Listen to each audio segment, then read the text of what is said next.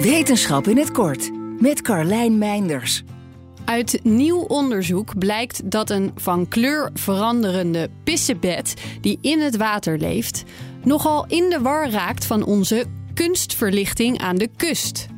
Het diertje van zo'n 2,5 centimeter leeft graag ter hoogte van de vloedlijn, zoekt in het donker naar eten en kan daarbij van kleur veranderen om zich te verstoppen voor hongerige roofdieren.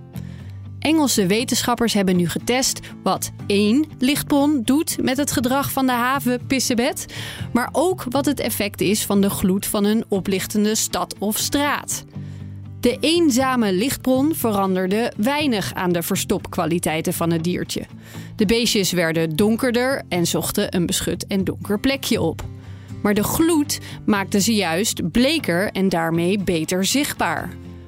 Nog steeds is het zo dat de avond- en nachtluchten wereldwijd lichter worden door lichtvervuiling. Het is belangrijk om te weten wat dit doet met dieren die normaal juist het donker opzoeken tijdens deze uren. Er zijn veel dieren die niet bepaald goed reageren op die toename in licht. Voor de havenpissebed geldt dat het dus wel ligt aan het soort kunstlicht. Waarom het beestje zo reageert is nog niet helemaal duidelijk. Maar vermoedelijk denkt het constant dat het ochtend is en tijd om op te lichten. De havenpissebed is een essentieel onderdeel van het menu van kustvogels.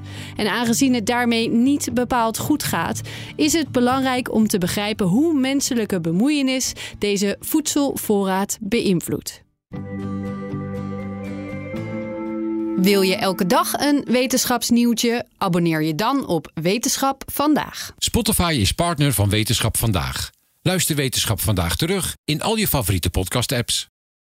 Transportreus van Stralen de Vries rijdt al 16 jaar met elektrische trucks. Daarmee mag het gerust een voorloper genoemd worden. Maar Erwin Keizer, projectmanager duurzaamheid, kijkt verder dan dat. Hij werkt aan lokale energiecoöperaties, transporthubs en samenwerkingen die zorgen voor zo min mogelijk leegrijdkilometers. Je leest zijn verhaal op partner.fd.nl/bp.